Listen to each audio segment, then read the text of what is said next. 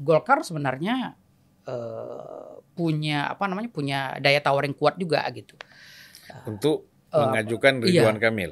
Mengajukan iya, mengajukan calonnya gitu. Yeah. Uh, ya kalau mereka rasional gitu ya, kecuali kalau tetap kekeh dengan Airlangga gitu.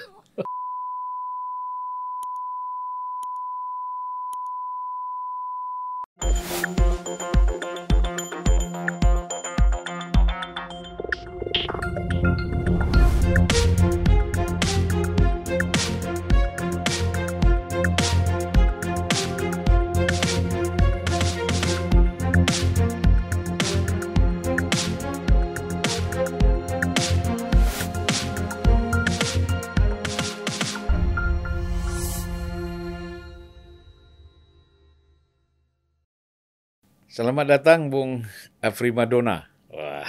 Terima kasih Bang Silvan atas undangannya. Ini sudah yang kedua kali ya. Iya. Bung Afri sebagai Direktur Eksekutif Populi Center. Iya. Salah satu lembaga riset.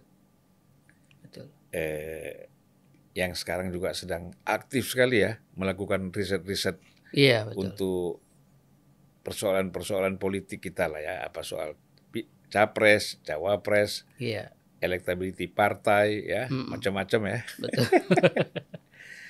Katanya tiap bulan ya, Populi yeah. ini melakukan uh, survei ya. Iya yeah, betul. Hmm.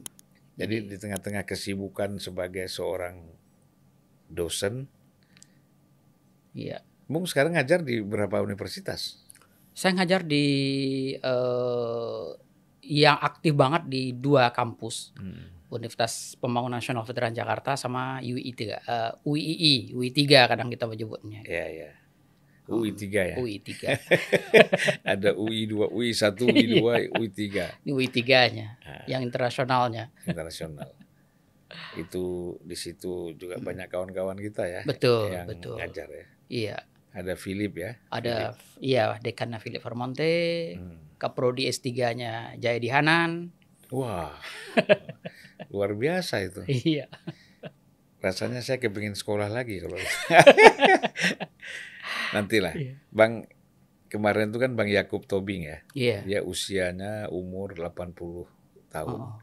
Itu mengambil P H D di Leiden. Wow, luar biasa emang. Luar biasa, delapan puluh. Iya.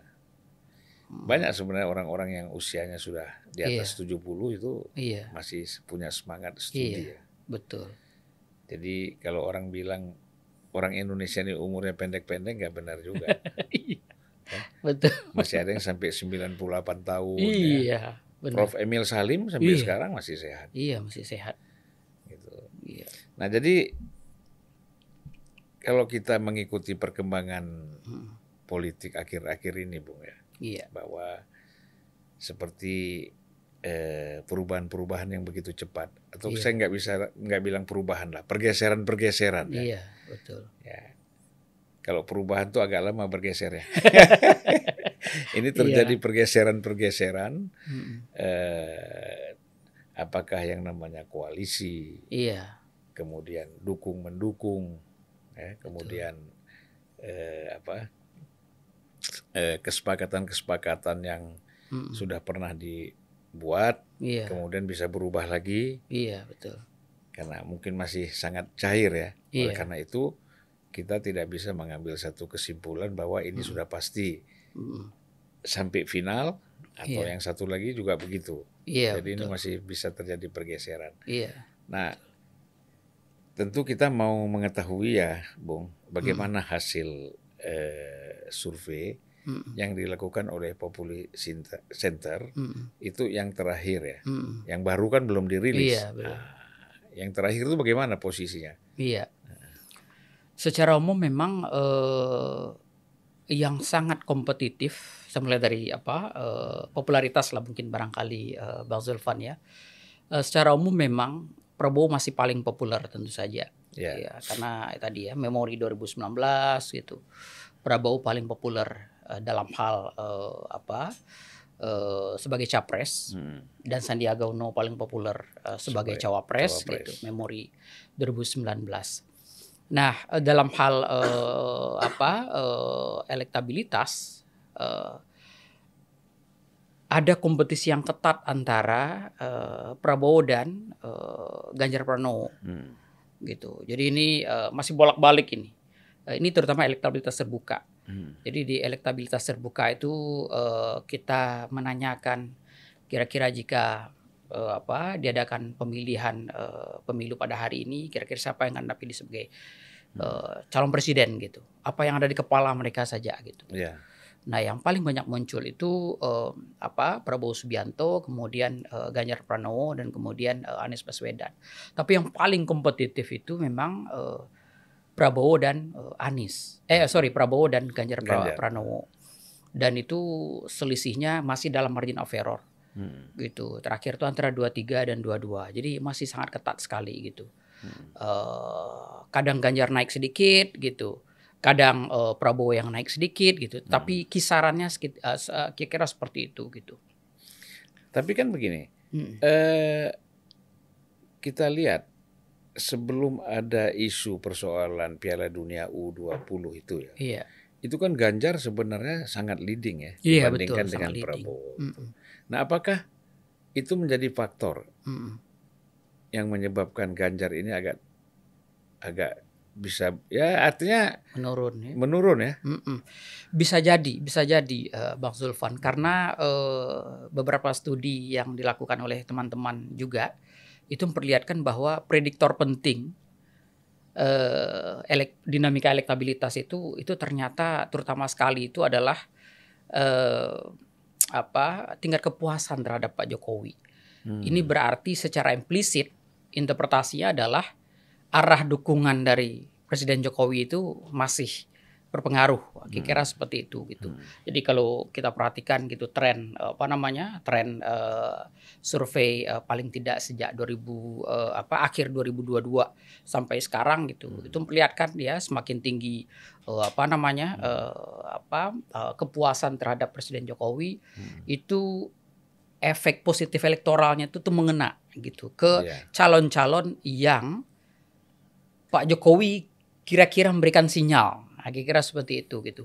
Artinya calon-calon yang dimaknai publik sebagai bagian dari orang-orang yang disukai oleh Pak Jokowi itu mendapat kelimpahan efek positif itu gitu. Nah, karena itu kemudian ada interpretasi bahwa ketika peristiwa oh, apa penolakan tim Israel datang itu gitu, itu kan sebenarnya eh, apa eh, kebijakan yang yang sangat tidak P D I P banget gitu kira-kira hmm, gitu. Iya. Itu kan harusnya tuh kan P K S yang menyuarakan gitu-gituan gitu. Iya, iya. Nah, tapi kenapa kok uh, P D I P uh, menyuarakan seperti itu gitu? Banyak orang mengatakan di situ kira-kira uh, apa uh, titik awal gitu ya, uh, apa namanya uh, Pak Jokowi, ini interpretasi publik gitu. Pak hmm. Jokowi uh, apa uh, berbeda jalan gitu dengan Ganjar Pranowo, dan hmm. itu kemudian barangkali ya interpretasi yang ada di kepala publik itu itu kemudian mempengaruhi bagaimana kemudian publik uh, menjatuhkan preferensi politiknya gitu. Apa faktor itu juga yang membuat Anies semakin drop hasil Betul. surveinya? Iya, jadi memang uh, apa uh, kalau kita korelasikan uh, dan beberapa teman uh, melakukan itu gitu. Uh, itu memang memperlihatkan gitu uh, semakin tinggi memang uh, hmm. apa uh, tingkat kepuasan terhadap Presiden Jokowi itu semakin drop memang uh, apa namanya dukungan terhadap uh, Anies Baswedan gitu. Yeah. Dan selama dukungan Pak Jokowi masih relatif tinggi kan masih di atas tujuh puluhan persen tuh.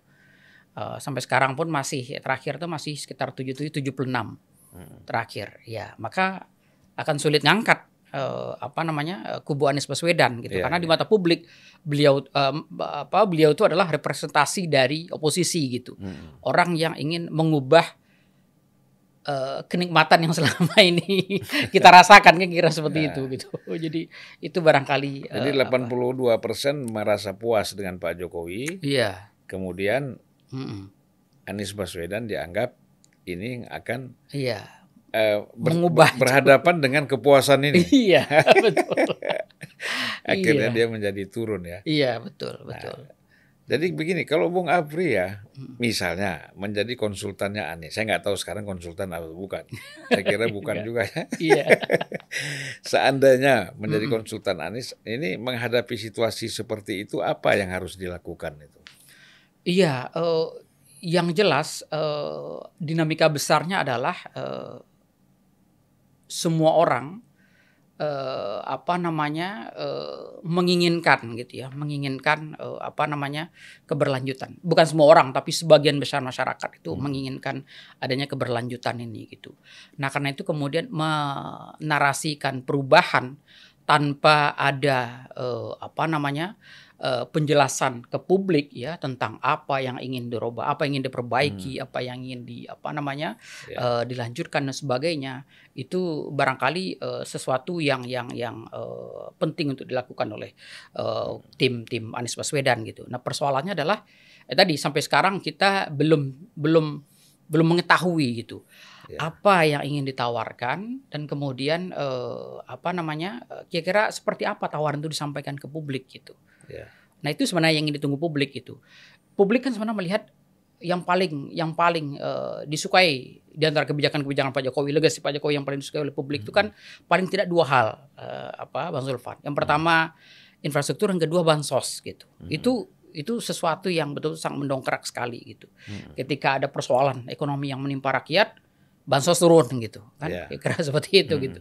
Nah, aspek-aspek seperti itu bagaimana kira-kira tim Anies merespon itu gitu? Apa yang harus uh, apa namanya? Uh, apakah dia akan mempertahankan itu? Kalau mempertahankan seperti apa dia uh, apa yeah. namanya? Uh, membungkus dan sebagainya gitu. Nah itu barangkali gitu. Uh, jadi mengkomunikasikan uh, kebijakan perbaikan itu ke masyarakat gitu ya. Uh, dan dengan bahasa yang barangkali bisa diterima oleh publik gitu. Karena masyarakat, bahasa masyarakat kan sederhana aja gitu. Iya. Dia bisa makan gitu. Dia bisa apa harga-harga terkendali dan sebagainya hmm. gitu. Itu aja gitu. Ya jadi bisa jadi mereka berpikir bahwa hmm. nanti kalau Anies jadi presiden ini hal-hal seperti ini iya. bisa gak jalan ya. Betul, betul, betul sekali. Padahal belum tentu juga. Iya. Tapi kan persepsi ya. Persepsi. Persepsi memang iya. sulit. Iya betul, betul. Betul. Karena masyarakat itu kan dia tidak tahu uh, proses kebijakan. Dia tidak tahu misalnya uh, apa uh, terkadang kan misalnya anggaran tentang bansos itu itu sudah di apa sudah dibuat di kepemimpinan sebelumnya terkadang misalnya yeah. gitu. Cuma tahun anggarannya aja baru bekerja hmm. uh, apa di tahun berikutnya misalnya. Masyarakat kan tidak tahu. Yeah. Yang masyarakat tahu adalah ketika bansos itu diterima di masa Presiden A gitu. Itu adalah Uh, apa namanya kebijakan Presiden A itu gitu, yeah. itu kira-kira seperti itu gitu. Jadi uh, apa masyarakat tidak melihat proses politik di balik itu, gitu, proses kebijakan di balik itu. Yang masyarakat tahu adalah uh, apa apa yang bisa mereka rasakan pada masa kepemimpinan real dari Presiden itu gitu. Kalau kita melihat ya, eh, lama sekali kan proses itu, iya. proses ini Bung, proses iya. Golkar mendukung Prabowo, iya. proses P A N secara resmi mendukung Prabowo. Iya. Kalau P K B dan Gerindra ya memang sudah lama sekali, iya, gitu betul, kan. Betul. Nah, kemudian kita lihat juga ada sedikit ricuh-ricuh di Golkar kan gitu. Iya. Ya. Nah, ini gejala apa ini Bung? Dari segi partai politik. Iya memang apa namanya uh, secara umum banyak orang uh, menginterpretasikan uh, bahwa uh, apa namanya itu tadi ada kekhawatiran uh, bahwa ini interpretasi publik secara umum kira-kira yeah. uh, apa uh, ya mungkin uh, Pak Jokowi Uh, tidak terlalu nyaman dengan uh, dinamika yang berkembang dal- dalam dalam P D I P hmm. misalnya seperti itu gitu ya. Kemudian uh, apa bisa jadi itu kemudian memberikan sinyal-sinyal bagi uh, partai politik yang lain ya untuk uh, kemudian uh, mengalihkan dukungan gitu. Tapi kalau kita lihat kan uh, terutama Golkar gitu dengan P D I P kan dari dulu memang sering apa namanya uh, sering uh, bukan ini sih tapi saling kritik mengkritik yeah, gitu. Yeah. gitu ya. Jadi eh, apa namanya, banyak juga orang prediksi kayaknya Golkar dengan P D I P agak agak susah untuk untuk hmm. uh, ketemu gitu. Uh, solusinya apakah Golkar dia akan tetap di K I B dulu gitu ya, hmm. atau kalau tidak bisa dipertahankan ya kenapa tidak switch ke pilihan-pilihan yang uh, apa yang mungkin masih dianggap nyaman. Nyaman dalam artian masih berada di dalam uh, naungan besar uh, atau uh, apa namanya uh, restu besar dari Presiden Jokowi gitu. Yeah, yeah. Uh, yang penting kan selama kita bandwagon terhadap uh, Pak Jokowi gitu ya, kenapa tidak gitu kita mengalihkan ini gitu. Hmm. Dan apa selama mereka bisa bernegosiasi gitu, karena di beberapa survei itu pun memang uh, terlihat gitu. Uh, Meskipun Airlangga itu elektabilitasnya rendah gitu, tapi Ridwan Kamil itu uh, termasuk uh, cap apa cawapres dengan elektabilitas yang sangat tinggi, yeah, yeah. sangat tinggi Bang Zul. Kalau kita memang tanya ke publik uh, secara terbuka, siapa sih cawapres uh, yang akan dipilih? Uh, misalnya jika pre, apa uh, pemilu diselenggarakan hari ini, siapa cawapres yang akan dipilih? Gitu. Elektabilitas hmm. terbuka, memang yang paling banyak muncul itu nama Sandiaga, gitu. Yeah. Karena tadi efek dua ribu sembilan belas gitu. Yeah, yeah. Tapi kalau kita sudah mulai semi terbuka menyodorkan nama gitu, ada nama Sandi, hmm. uh, ada nama oh, Emil, apa uh, Kang Emil gitu dan sebagainya hmm. gitu. Dan kita kan uh, ketika menanyakan ke masyarakat gitu, cara kita kita sajikan semua foto gitu hmm. secara bersamaan sehingga masyarakat melihat gitu. Nah itu yang banyak muncul itu justru nama uh, apa nama Ridwan Kamil gitu, yeah. yang relatif tinggi gitu. Jadi Uh, apa uh, Golkar sebenarnya uh, punya apa namanya punya daya tawar yang kuat juga gitu uh, untuk untuk uh, mengajukan Ridwan iya, Kamil mengajukan iya mengajukan calonnya gitu yeah. uh, ya kalau mereka rasional gitu ya, kecuali kalau tetap kekeh dengan Airlangga gitu ya. Kesan terkesan kan setelah ada mm -mm. Eh, apa ancaman-ancaman kepada Airlangga akan ada yeah. Munaslup, yeah. akan yeah, ada eh, apa, mm-mm. ada gerakan-gerakan gerilya dari dalam Golkar sendiri yang yeah. ingin menggantikan yeah. eh, Airlangga kan, mm-mm, betul. Apakah lewat Munaslup atau kita nggak tahu lah bagaimana aturan organisasi Golkar ya. Yeah, yeah. Nah itu akhirnya ada kaitan nggak ini sehingga langsung dukung yeah. Prabowo. Iya, kalau kita membacanya secara politik, uh, sepertinya terlihat ya ada yeah. ada hubungan seperti itu gitu. Yeah.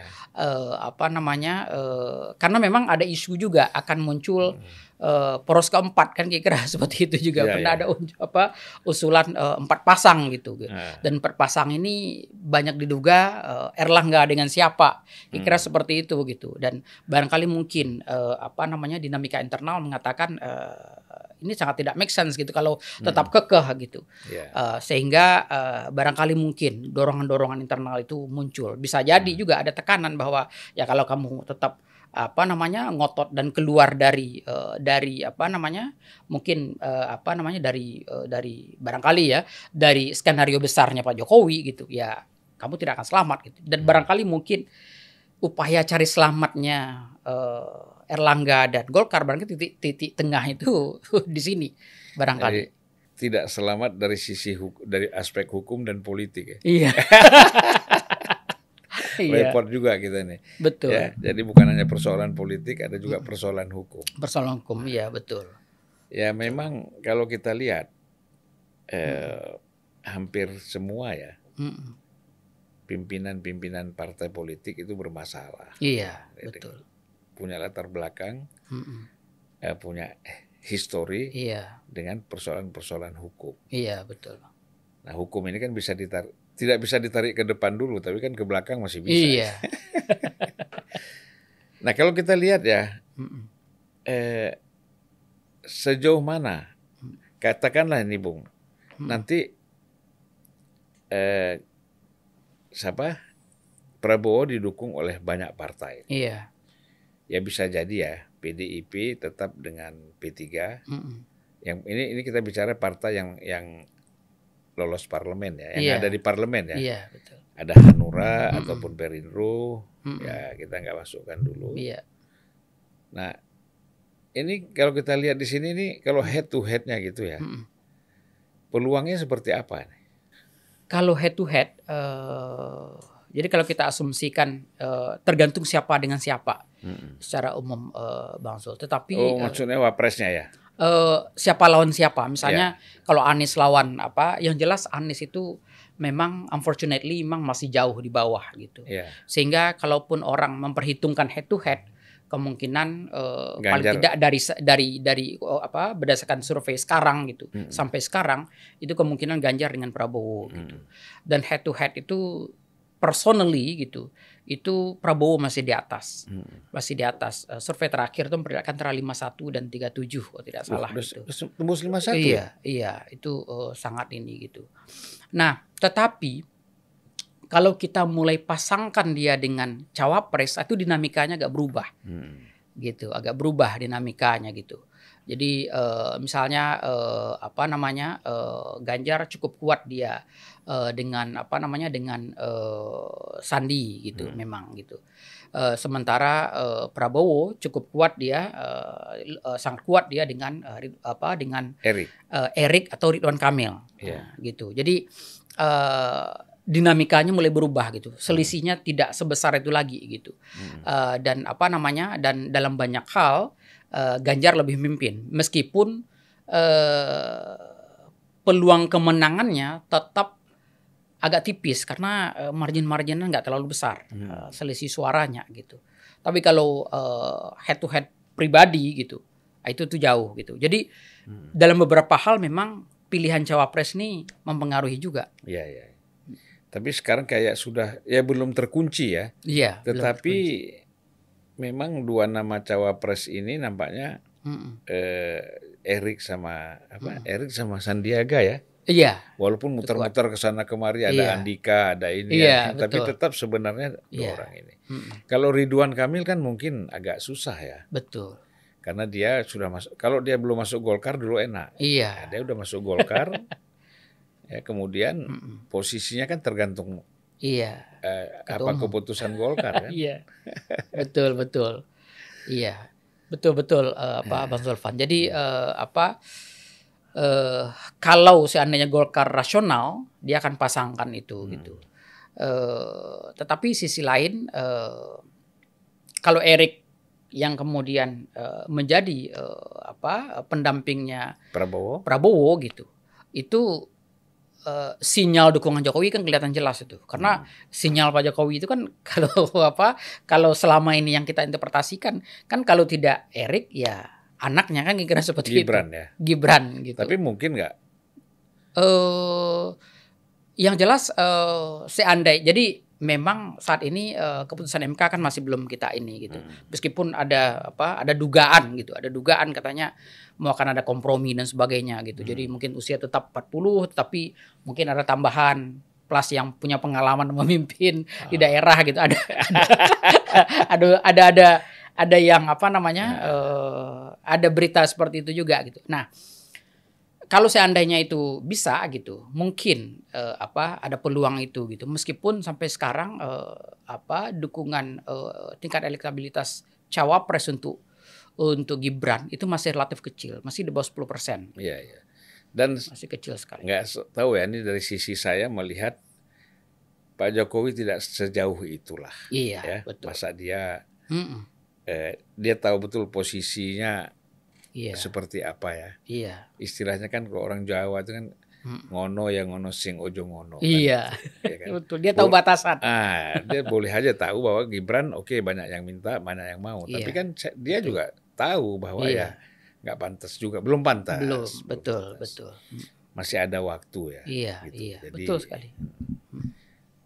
Ya mungkin Gibran ini mm. perlu masuk Gerindra dulu lah nanti. Ya kan, nah, masuk Gerindra belajar bagaimana mimpin iya, partai ya kan. Iya betul, betul. Tapi kalau Gibran kan susahnya ini P D I P kan. Iya betul. Nah dia kan masih sebagai anggota P D I P. Iya, bagaimana betul. Caranya? Eh, berarti kalau dia Mm-mm. ke Prabowo atau Mm-mm. katakanlah dia eh, memposisikan diri, Mm-mm. apakah cawapres atau bukan? Tetapi iya. posisinya ada di dalam. Mm-mm. Eh, apa eh, Gerindra misalnya dia harus keluar kan betul, dari betul, P D I P betul sekali. Itu juga problem sendiri. Iya. Beda sama adiknya itu Kaisang, iya. Nah itu memang belum hmm. bukan anggota P D I P. Iya, betul. Jadi dia bebas mau kemana aja. Gitu. Iya, ya. Iya betul. Menarik memang. Iya betul betul bang. Saya, saya sepakat itu. Uh, Pak Jokowi itu pasti dia akan meraba-raba situasi gitu ya. Uh, hmm. Apa uh, selera publik seperti apa dan sebagainya gitu. Kepantasan atau tidak kepantasan gitu. Saya yakin beliau uh, apa namanya. Dan kalau kita apa uh, lihat misalnya uh, cara hakim M K ketika bertanya itu dan sangat kritis gitu. Yeah. Jadi uh, apa sangat-sangat saya pikir M K sangat independen dalam hal ini gitu ya. Hmm. Uh, dalam kenapa apa namanya uh, mereka bisa mengulik-ngulik ini dimensi politik apa sih sebenarnya yang yeah, mau yeah, diinikan yeah. gitu. Dan mereka cukup cukup kritis hmm. merespon itu gitu. Hmm. Kalau kita melihat koalisi-koalisi ini, mm-mm. orang kan mulai menghitung yeah. ya, berapa kursi dari empat partai pendukung Prabowo. Kan? Yeah, itu. Yeah.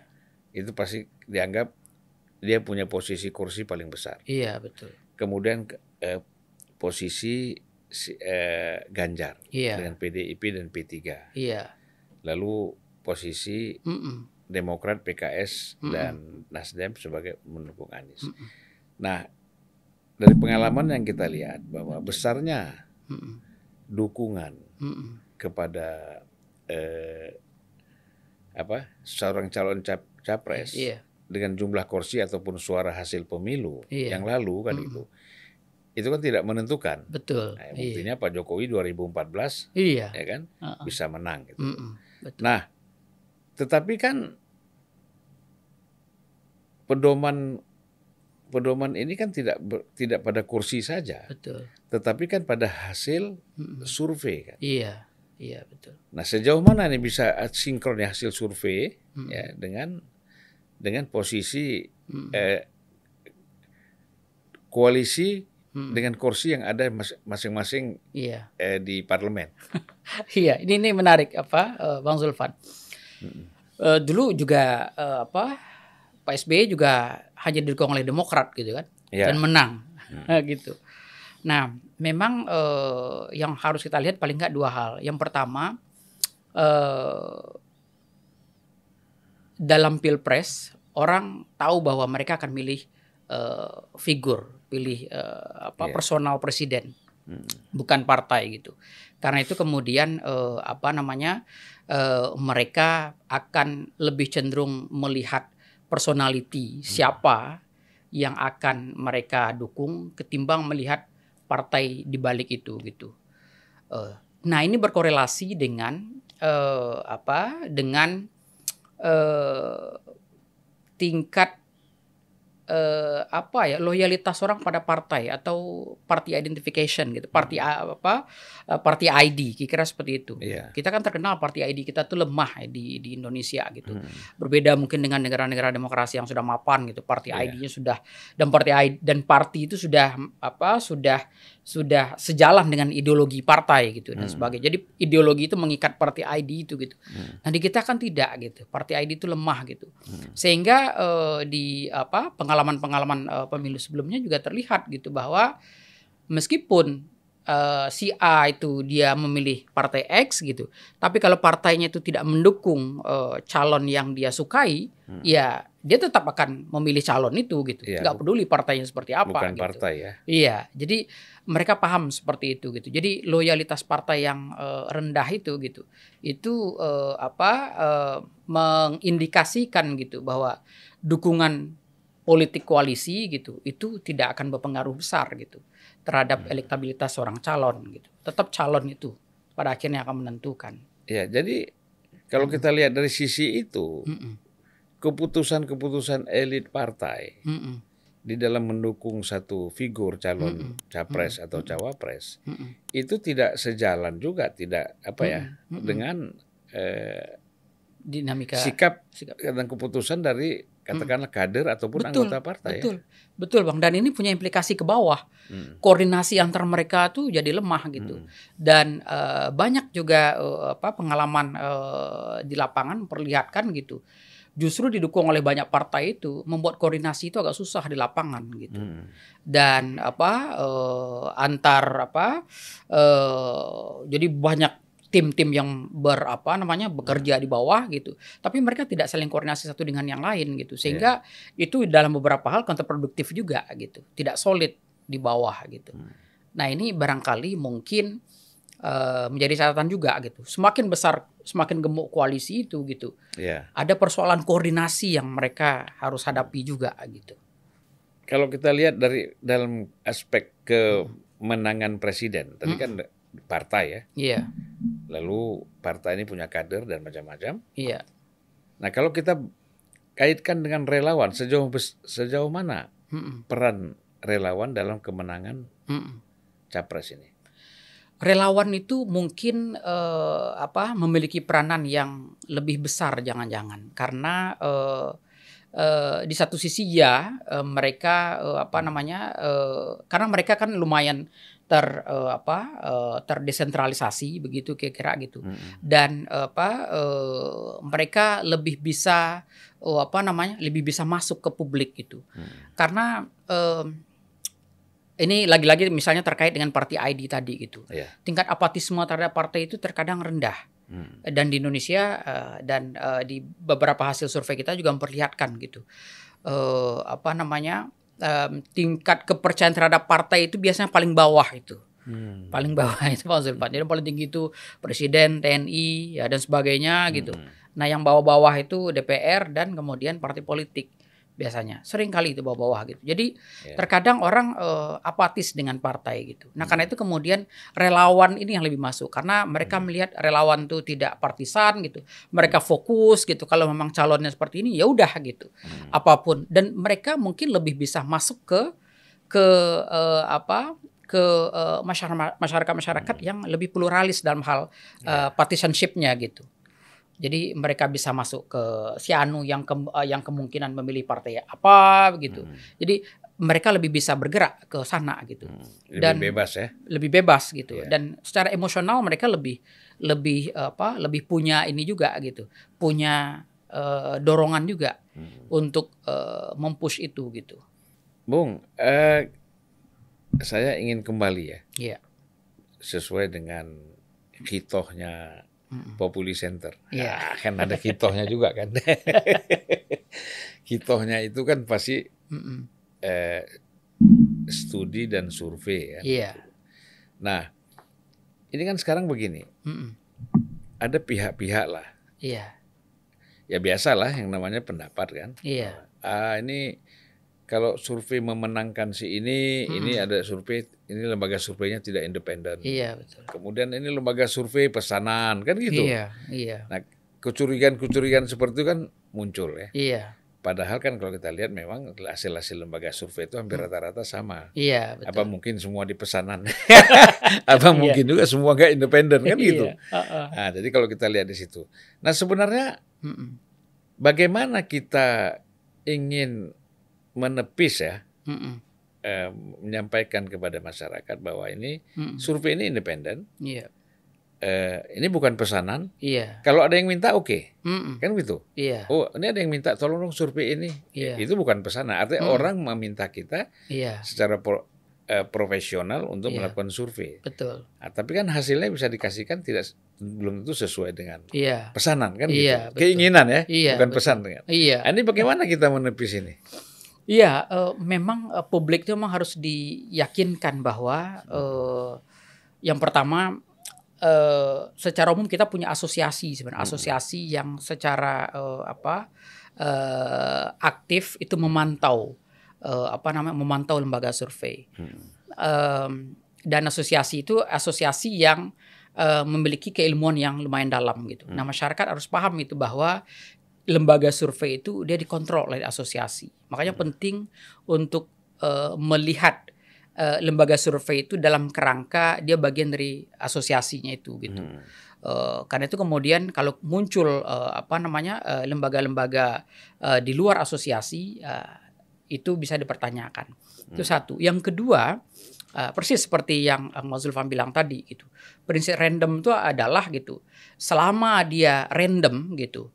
Ya, selama dia random uh, dan kemudian dia dilakukan dalam waktu yang relatif sama, hmm. gitu. Maka hasilnya akan relatif sama juga. Hmm. Gitu. Itu prinsip, prinsip random kira-kira seperti itu. Yeah. Gitu. Nah, karena itu kemudian kalau uh, di waktu yang relatif sama itu hmm. ada lembaga survei yang uh, hasilnya jauh dari yang lain, maka kita patut curiga. Hmm. Gitu. Nah, sebenarnya kontrolnya itu ada di, kalau kita punya asosiasi gitu. Kalau kita bagian dari lembaga asosiasi itu ada kontrolnya itu. Kita hmm. di Persepi itu seperti itu gitu. Kalau ada yang berbeda itu gitu, itu di grup ditanya, kok bisa berbeda seperti ini? Nah. Di mana letak masalahnya gitu. Yeah. Nah, itu di grup aja udah bisa terjadi perdebatan gitu. Dan kalau itu memancing perdebatan publik, itu bisa nanti masuk ke Dewan Etik dan lain sebagainya yeah, gitu. Yeah. Jadi ada kontrol kelembagaan yang kuat gitu. Tapi prinsip random itu kira-kira seperti itu gitu. Bahkan pernah kan dulu K P U mm-mm. Eh, tidak mem- lembaga survei yang seperti itu mm-mm. kemudian dilarang oleh K P U mereka yeah. bisa merilis yeah. hasil surveinya ya. Mm-mm. Betul. Betul. Betul. Dan apa eh, ini eh, K P U eh, sedang sedang juga menyusun juknis eh, atau hmm. eh, apa karena kita pernah diundang eh, apa oleh K P U gitu untuk hmm. menyusun ini gitu. Uh, mungkin akan segera dirilis gitu. Jadi ada beberapa persyaratan-persyaratan yang nanti akan diminta oleh K P U, diantaranya tadi mereka harus terafiliasi dalam uh, asosiasi karena kita mendorong itu gitu. Hmm. Karena di asosiasi itulah ada mekanisme uh, apa namanya kontrol yang ketat itu gitu. Hmm. Dan yang punya basis keilmuan kan ya hanya asosiasi gitu. Yeah. Karena dia terdiri dari apa pakar-pakar yang punya pengalaman, punya kemampuan hmm. gitu. So, Dewan Etiknya misalnya uh, apa salah satu pakar statistik rektor apa uh, Universitas Al-Azhar gitu, hmm. profesor statistik apa statistik gitu. Hmm. Kemudian uh, ada Prof Hamdi Muluk gitu yang uh, psikologi politik, psikologi gitu. Politik. Uh, uh, jadi mereka uh, ada Saiful Mujani juga yang sudah punya pengalaman hmm. panjang juga melakukan survei ini gitu. Hmm. Jadi kontrol uh, asosiasi ini gitu. Itu uh, apa uh, adalah bagian dari upaya kita sebenarnya untuk menjamin menjamin kualitas ini gitu dan hmm. uh, saya senang sekali tuh uh, apa tadi kalau ada yang berubah berbeda seperti itu gitu hmm. itu uh, apa namanya uh, itu biasa terjadi perdebatan di di grup itu kenapa kok bisa yeah. berbeda tolong jelaskan gitu jadi, ah. jadi memang ada kontrol seperti itu kalau gitu. Beda satu sampai dua persen mungkin nggak masalah iya nggak masalah nah, gitu kalau tapi kalau terlalu besar. Jauh iya yeah. jadi harus ada penjelasannya kenapa berbeda gitu. Entah itu mungkin perbedaannya karena yang satu mengada apa, yang satu mengumpulkan data secara face to face turun ke lapangan, hmm. yang satu mungkin pakai uh, font survei barangkali hmm. gitu. Kemudian dari segi sebarannya uh, seperti apa gitu. Karena hmm. uh, cara kita menyampling itu juga akan mempengaruhi hasil barangkali yeah. uh, apa uh, Bang Zulfan gitu. Misalnya ada uh, apa uh, lembaga survei gitu yang mereka rely on uh, apa Uh, apa uh, survei dapil gitu. Jadi hmm. survei dapil dapil dapil kemudian dikombine gitu. Hmm. Nah, seperti itu gitu. Tapi kan uh, mereka tidak semua dapil gitu. Dapil pun selama tidak random ya pasti akan ada bias juga gitu hmm. misalnya. Jadi penjelasan-penjelasan metodologis itu itu harus di diklarifikasi gitu. Ya. Uh, Mungkin ya begini ya. Mm-mm. Eh survei itu bisa berbeda. Mm-mm. Ketika audiensnya juga mm-mm. pasti berbeda. Iya, betul. Misalnya kalau kita survei di Jawa Barat mm-mm. soal Cawapres. Iya. Karena basisnya Ridwan Kamil ini dia gubernur iya. Jawa Barat. Mm-mm. Bisa jadi di Jawa Barat dia cukup tinggi ya. Iya, betul. Tapi untuk Jawa Tengah belum tentu. Gitu iya, kan? Iya. Nah, Jawa Tengah belum tentu. Mm-mm. Kalau Erick ini yang saya bingung nih gitu, mm-mm. ya kan?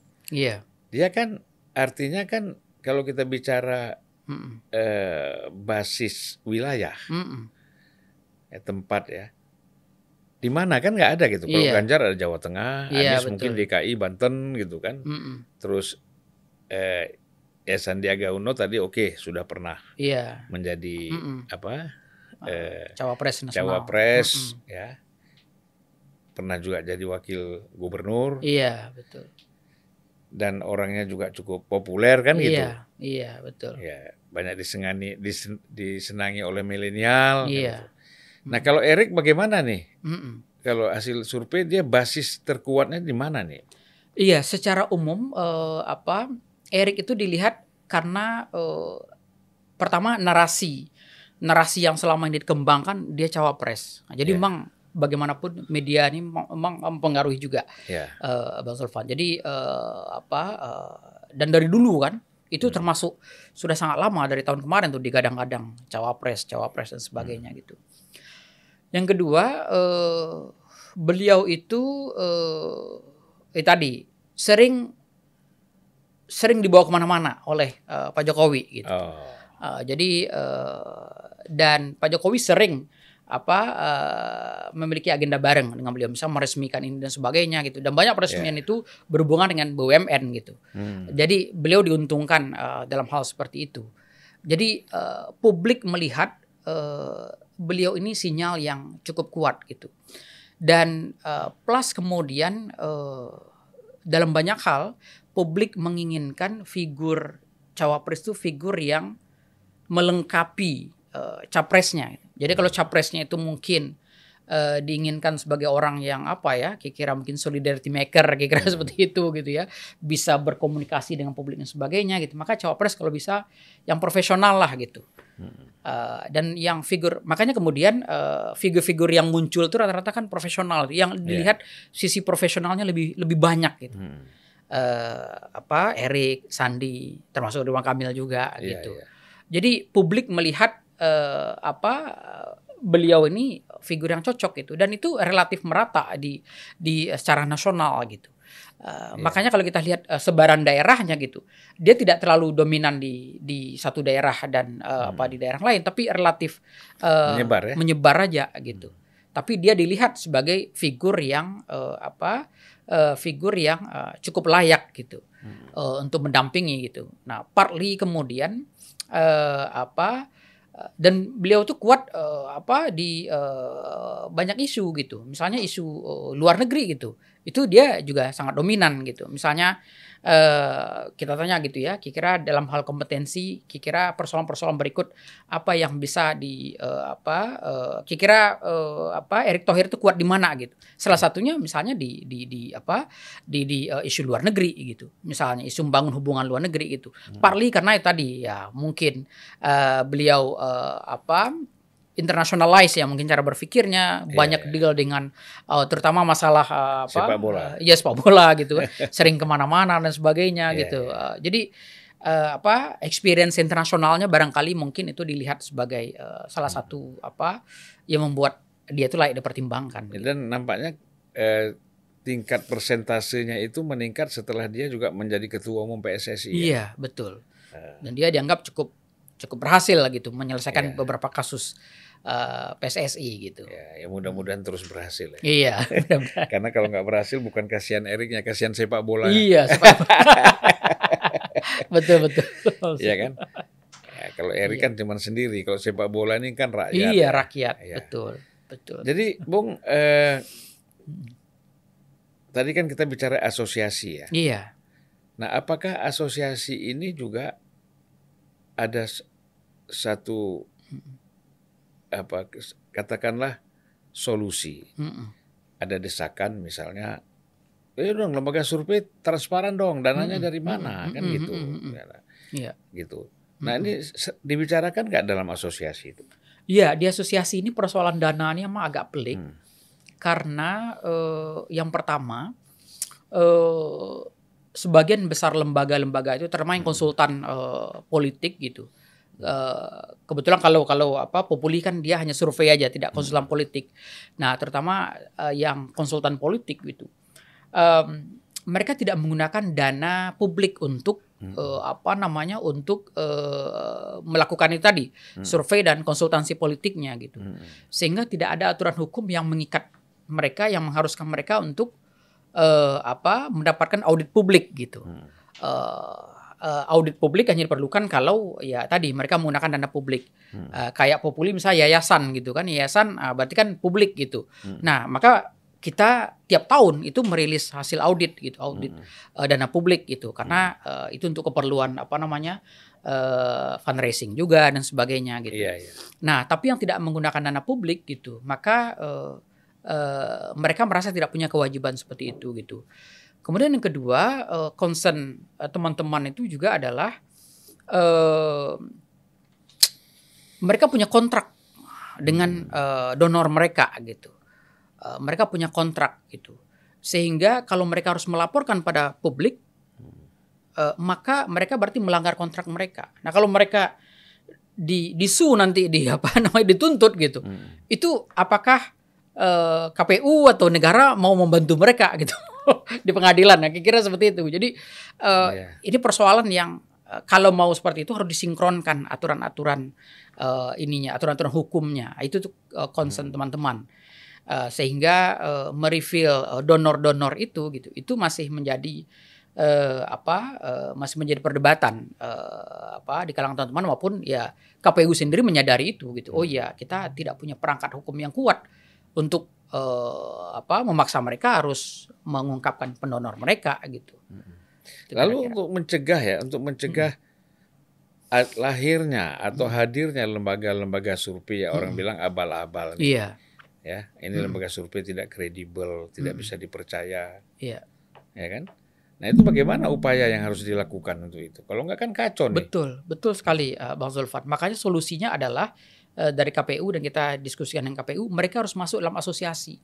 Karena itu mekanisme kontrolnya, dan asosiasinya Uh, harus diteliti juga oleh uh, K P U gitu. Jadi hmm. mekanisme apa namanya mekanisme monitoring, monitoring uh, apa metodologisnya seperti hmm. apa gitu. Itu asosiasinya harus punya. Jangan hanya asosiasi-asosiasi aja gitu. Kan terkadang ya karena kewajiban bikin asosiasi ada lembaga-lembaga yang kemudian ah, kenapa kita tidak bikin asosiasi aja? Hmm. Kemudian kita laporkan ke apa namanya ke K P U gitu. Hmm. Nah, K P U uh, kita minta untuk uh, mereka uh, jadi K P U itu mereka memeriksa asosiasinya gitu. Hmm. Nah, biar nanti asosiasinya itu yang akan menjamin bahwa kualitas survei uh, dari lembaga-lembaga di bawah asosiasi itu bekerja. Nah, yang bisa dilakukan oleh uh, asosiasi memang adalah menjamin proses pengambilan data, analisis data gitu dan hmm. sebagainya itu transparan gitu. Uh, itu tuh itu yang yang yang bisa dilakukan sehingga yeah. uh, itu tadi kalau seandainya ada yang sangat bermasalah gitu itu asosiasi bisa meminta gitu. Kalau gitu liatin datanya. Memang kita tidak akan apa uh, ini hanya untuk private aja, tapi kita bisa memeriksa datanya gitu. Dan sebenarnya secara statistik yeah. kita bisa bisa memantau itu uh, apa uh, fraud fraud di dalam data itu gitu. Mm-hmm. Ya itulah kemudian menjadi apa ya mm-hmm. uh, menjadi persoalan pokok. Iya. Yeah. Di dalam orang menentukan arah Mm-mm. hasil survei itu Mm-mm. untuk menetapkan Mm-mm. Eh, calon presiden atau calon wakil presiden. Iya betul. Nah tapi ini yang satu hal yang dalam pengamatan saya ya. Mm-mm. Kalau tadi kan Bung Apri mengatakan yang populer itu oke okay, sebagai cawapres, Mm-mm. sebagai capres Prabowo. Mm-mm. Ganjar dan Anies. Mm-mm. Kemudian sebagai cawapres Mm-mm. Sandiaga Uno, Erick dan Ridwan, Ridwan Kamil. Ini kan tiga-tiganya nggak ada pimpinan partai nih. Iya betul. Ya, Mm-mm. kan gitu. Mm-mm. Jadi pimpinan partai yang muncul Mm-mm. di dalam kontestasi pemilu kita dua ribu dua puluh empat nanti itu kan hanya Prabowo. Iya. Sementara ketua umum partai yang lain itu drop semua iya. ketika disurvei. Betul. Nah ini faktornya apa? Apa faktor kita nggak tahu ya. Mm-mm. Nah ini ini mungkin pernah disurvei ya. Mengapa Mm-mm. dari dulu itu ya, Mm-mm. yang udah tiga kali kita pemilu dua ribu empat belas, yeah. sembilan belas, yeah. dua ribu dua puluh empat, Mm-mm. ketua umum partai itu mengapa Mm. kok hanya ketua umum Gerindra ini? Iya. Yang dianggap layak menjadi capres. Iya, ketua betul. umum ketua umum lain itu kan nggak muncul. Iya. Nah ini faktornya apa? iya iya. iya. Uh, edu, apa uh, secara umum uh, memang kita belum pernah menanyakan kenapa kok uh, apa uh, apa uh, alasan-alasan Anda untuk tidak memilih figur-figur ini gitu. Hmm. Tapi secara umum kalau kita kaitkan dengan elek, apa bukan elektabilitas tapi tingkat trust terhadap partai gitu. Hmm. Barangkali ini mungkin bisa memberikan sedikit uh, jawaban uh, barangkali Mas Zulfan karena hmm. itu tadi uh, partai itu memiliki trust yang rendah di mata publik. Hmm. Partai dalam banyak hal dianggap tidak memberikan solusi misalnya terhadap persoalan-persoalan publik itu. Dan hmm. karena mereka tidak suka partai, ya karena itu kemudian ketua partai juga tidak disukai. Yeah. Ya kira-kira seperti itu gitu. Um, kalaupun ketua partai disukai, ya paling di kalangan oh, apa namanya kader saja. Hmm. Ya kira-kira seperti itu gitu. Nah uh, ini barangkali yang, uh, yang yang bisa menjelaskan gitu kenapa ketua partai uh, dianggap sangat uh, apa sangat politisi sekali gitu, dan barangkali mungkin publik tidak terlalu menyukai yang sangat politisi itu gitu, hmm. karena itu tadi ya uh, apa trust publik terhadap partai politik dan politisi itu rendah sekali gitu, ya kan tadi ya terhadap uh, apa orang-orang di Senayan gitu, terhadap partai politik itu rendah sekali. Itu biasanya uh, apa urutan-urutan buncit lah uh, apa tingkat trustnya gitu. Nah karena itu kemudian figur-figur uh, yang dianggap tidak terlalu melekat dengan partai ini yang uh, bisa menjadi alternatif gitu. Hmm. Nah Prabowo ini memang uh, cukup unik gitu. Tapi barangkali dugaan saya karena tadi efek dua ribu empat belas dan dua ribu sembilan belas gitu. Hmm. Uh, karena itu tadi uh, apa namanya? Atau sebelumnya juga pernah wapres kan? dua ribu sembilan. Iya, iya pernah menjadi calon gitu. Ah. Jadi barangkali mungkin publik sudah tersosialisasikan dari jauh gitu. Yeah. Oh ini orang uh, dari dulu uh, apa muncul ke permukaan gitu. Hmm. Uh, dan uh, dan dari dulu sudah menggadang-gadang menjadi uh, apa uh, kalau nggak capres calon uh, cawapres pada waktu itu gitu. Sementara uh, yang lain kan belum pada waktu itu. uh, Airlangga uh, fenomena baru kan, dikira hmm. seperti itu gitu. uh, Zulhas juga begitu gitu. Uh, sehingga uh, apa uh, apa uh, logika apa logika uh, siapa yang pertama gitu, siapa yang pertama mengklaim diri ya dan mensosialisasikan diri gitu, itu barangkali mungkin mempengaruhi juga gitu. Jadi publik terbiasa dari waktu ke waktu gitu bahwa uh, oh iya orang ini sering tampil dan kemudian hmm. uh, apa uh, berdebat gitu dan sebagainya gitu, sehingga di kepala publik itu uh, masuk gitu. Iya ya. Padahal kan kalau bicara paling hebat pidatonya kan Surya Paloh ya. Iya, ah. betul. Iya. Tapi kenapa kok justru kalau disurvei rendah ya? Iya. Iya betul. Nah ini memang agak unik ya, sehingga kita lihat pimpinan-pimpinan partai ini harus mencalonkan pimpinan partai lain. Iya. Untuk menjadi calon presiden mereka gitu. Betul. Nah, padahal mereka sendiri punya partai. Iya, betul. Dan punya infrastruktur bekerja ya. Mm-mm, betul. Nah, ini ke depan seperti apa kalau seperti ini, Bung? Iya, jadi uh, apa? Persoalan kita adalah uh, citra partai yang mungkin barangkali perlu uh, di apa? Di, diperbaiki, ya? diperbaiki gitu. Dan uh, sistem kepartaian kita yang perlu juga uh, apa namanya uh, diperbaiki uh, barangkali Bang Zulfan. Karena ya, tadi um, selama partai itu tidak dianggap sebagai uh, sebuah institusi yang memberikan hmm. benefit nyata bagi masyarakat gitu, hmm. maka masyarakat tidak akan melihat partai sebagai solusi hmm. dalam banyak hal gitu. Nah uh, karena itu itu saja orang sudah keluar-keluar gitu, seandainya apa threshold presiden uh, diturunkan apa namanya uh, di bawah dua puluh persen gitu, mungkin orang lebih uh, apa akan memunculkan nama-nama yang non partisan barangkali yeah, gitu yeah. ya. Uh, karena itu kemudian uh, ini warning juga bagi bagi partai gitu dan bagi politisi bahwa uh, dan sebenarnya mereka sudah tahu ini, hmm. sudah paham ini gitu. Tetapi uh, eh tadi uh, kita uh, terjerembab gitu ya di dalam dalam uh, dinamika yang agak sulit untuk keluar gitu ya. agak sulit untuk keluar sehingga eh, partai bersikap pragmatis, masyarakat publik pun bersikap pragmatis jadinya gitu. Nah, kedepannya kalau kita mau memperbaiki ini, ya harus kita reform gitu, hmm. bahwa partai itu harus betul-betul eh, apa berorientasi eh, program, hmm. kira seperti itu gitu, dan kemudian dia harus lebih lebih nyata di mata publik gitu. Jadi dua puluh persen ini, threshold dua puluh persen ini menurut Bung Afri ini udah cukup atau kurang? Nah, memang uh, apa uh, threshold ini sebenarnya uh, diperuntukkan kan untuk uh, menyaring, kira-kira hmm. seperti itu gitu, menyaring gitu. Uh, bagi saya, kalaupun tidak diturunkan, paling tidak tidak dinaikkan, hmm. gitu, sehingga kita masih bisa memiliki uh, alternatif uh, kandidat yang uh, yang bisa dipilih oleh publik gitu. Hmm. Uh, sebenarnya kan logikanya semakin banyak menu makanan itu akan semakin enak, kan kira-kira yeah, seperti yeah. itu gitu. Kita semakin banyak punya pilihan. Uh, karena itu kemudian uh, publik melihat uh, apa namanya? Publik melihat uh, paling tidak gitu. Uh, kandidat ada ada kontestasi di antara beberapa orang gitu, itu akan sangat sangat uh, apa namanya akan akan sangat baik, meskipun uh, di survei terbaru publik sudah menginginkan mulai dua pasang hmm. gitu. Uh, dugaan kita adalah uh, dugaan saya terutama sekali, jangan-jangan publik juga sudah penat juga dengan dengan dinamika kan. Hmm. Sebenarnya lumayan panjang nih dinamika dari yeah. dua ribu dua puluh dua kita ngomong ini gitu ya.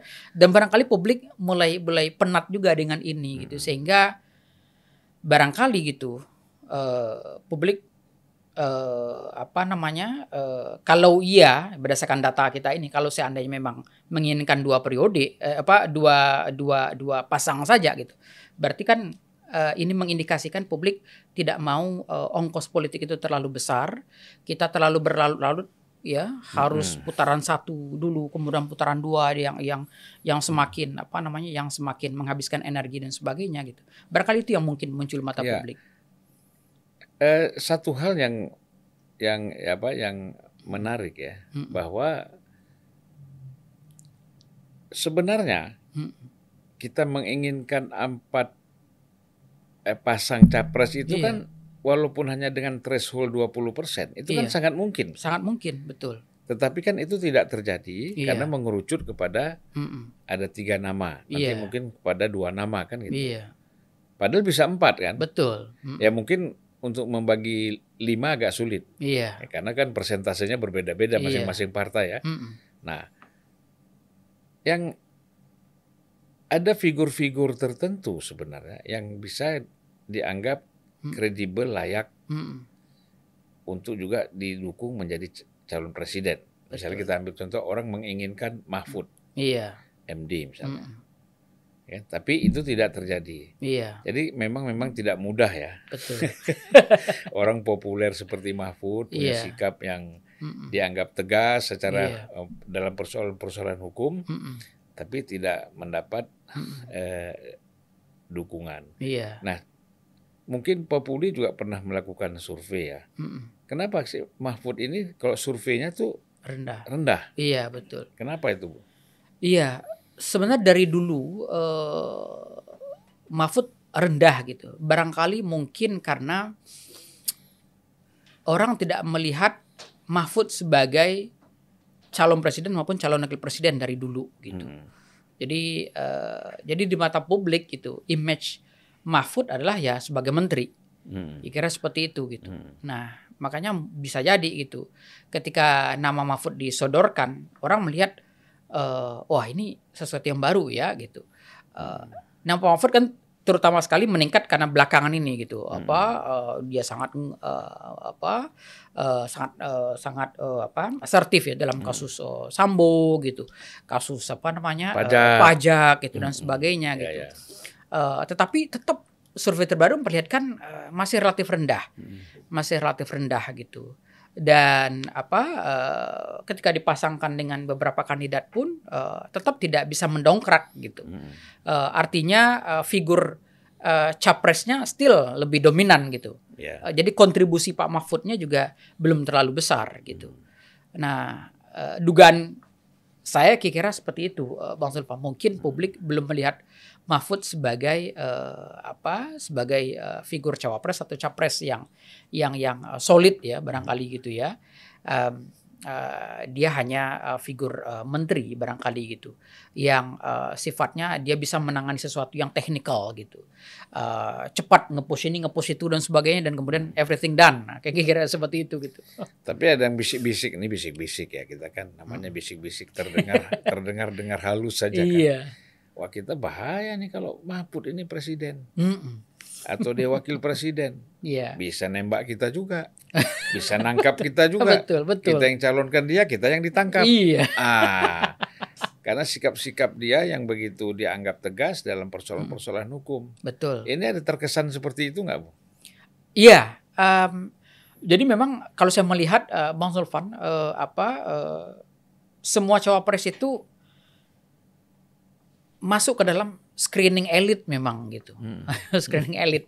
Aman atau tidak aman kira-kira seperti itu gitu yeah. ya. Kalau sesuatu yang aman, oke, okay, kita nge-push keluar gitu. Yeah. Kita sosialisasikan sedemikian rupa. Hmm. Kalau tidak aman ya udah gitu, berhenti di situ aja gitu. Hmm. Meskipun publik eh, apa namanya eh, menginginkan gitu. Tapi kita jangan frame ini sebagai calon gitu, calon hmm. yang kuat gitu. Hmm. Nah, uh, saya juga memiliki ya kira-kira impresi seperti itu gitu bahwa yeah. apa uh, di lingkaran elit Pak Mahfud mungkin tidak aman gitu hmm. karena itu tadi sikap dia yang yang yang uh, ya tadi konsisten dan berani seperti itu gitu yeah, yeah. Jadi dia akan akan berani aja tuh melawan melawan yeah, siapapun yeah. gitu ya meskipun dia mencalonkan dia gitu bisa yeah. jadi seperti itu. Baiklah Bang Afri, ya kita sudah satu jam lebih nih. Oh ya, tak terasa ya. Tak terasa kita ngomong-ngobrol santai yeah. ya. Uh -uh. Nah, eh, mungkin mm. ada yang apa untuk closing mm. statementnya mau disampaikan untuk masyarakat. Iya, yeah. uh, apa tadi menarik sebenarnya apa Bang Zulfan melihat bagaimana trust kita terhadap uh, lembaga survei gitu. Mm. Saya ingin menekankan bahwa um, lembaga survei yang paling tidak yang berada di dalam asosiasi itu memiliki kontrol yang kuat oleh mm. uh, asosiasi gitu. Dan karena itu kemudian uh, apa uh, kita berupaya bekerja semaksimal mungkin untuk menangkap kira-kira uh, cara pandang publik secara umum tentang politik itu seperti apa gitu. Hmm. Itu yang secara umum kita sampaikan ke masyarakat gitu. Nah, uh, yang kita uh, kelemahan utama dari kita adalah barangkali gitu. Kita tidak mensosialisasikan uh, atau gema sosialisasi kita sebagai lembaga survei, dan sebenarnya tugas asosiasi tentu saja hmm. gitu. Itu mungkin tidak sekeras gema mereka menentang uh, survei gitu hmm. atau mereka yang uh, apa menolak survei dengan berbagai macam alasan, tentu saja mostly yang uh, apa yang yang uh, apa yang tidak diuntungkan. Yeah. Tapi satu hal yang jelas bahwa banyak studi memperlihatkan hasil survei itu dia tidak tidak belum tentu akan mempengaruhi. Jadi banyak mengatakan bahwa oh hasil survei ini menggiring suara publik, tidak hmm. gitu. Karena banyak juga yang apa studi mengatakan hasil survei itu tidak belum tentu menentukan gitu. Hmm. Belum tentu menentukan juga karena faktor yang menentukan orang apa orang memilih dan sebagainya itu gitu. Itu banyak hal gitu. Tidak hanya survei. Bisa jadi yeah. survei itu memang mempengaruhi uh, apa? mempengaruhi donor hmm. gitu. Pengendor donor kan. Donor akan melihat oh ini calon apa namanya ini potensial dan sebagainya gitu.